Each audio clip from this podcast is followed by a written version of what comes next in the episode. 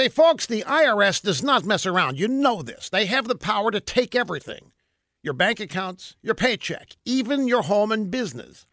Now, if you owe back taxes, it's about to get worse. The IRS has added a small army of private tax collectors, and their job is to find you, to track you down. You need to call Optima Tax Relief. They're the good guys, the experts who do this best.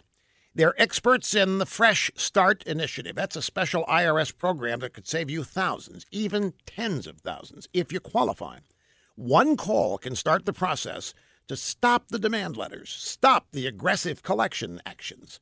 Optima has resolved over a half billion in tax debt for their clients.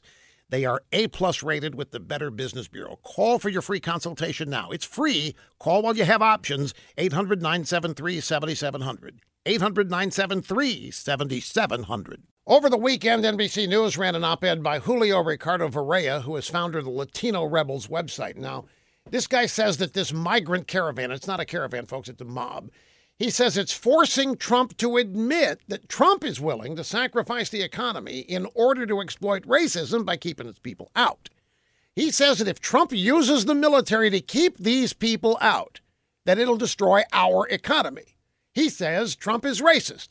He says Trump is willing to have prosperity take a back seat to fears, lies, and propaganda. Now, Julio does briefly criticize Obama for backing a coup in Honduras, which started the problem. But then he says it's all Trump's fault anyway. Here's what Julio and other hardcore leftists don't get protecting our borders is the president's constitutional responsibility. There is nothing racist about repelling an invasion. And there's nothing racist about preventing thousands of illegal immigrants from forcing their way into America onto our welfare rolls when they have not been invited. Protecting our borders means protecting our prosperity.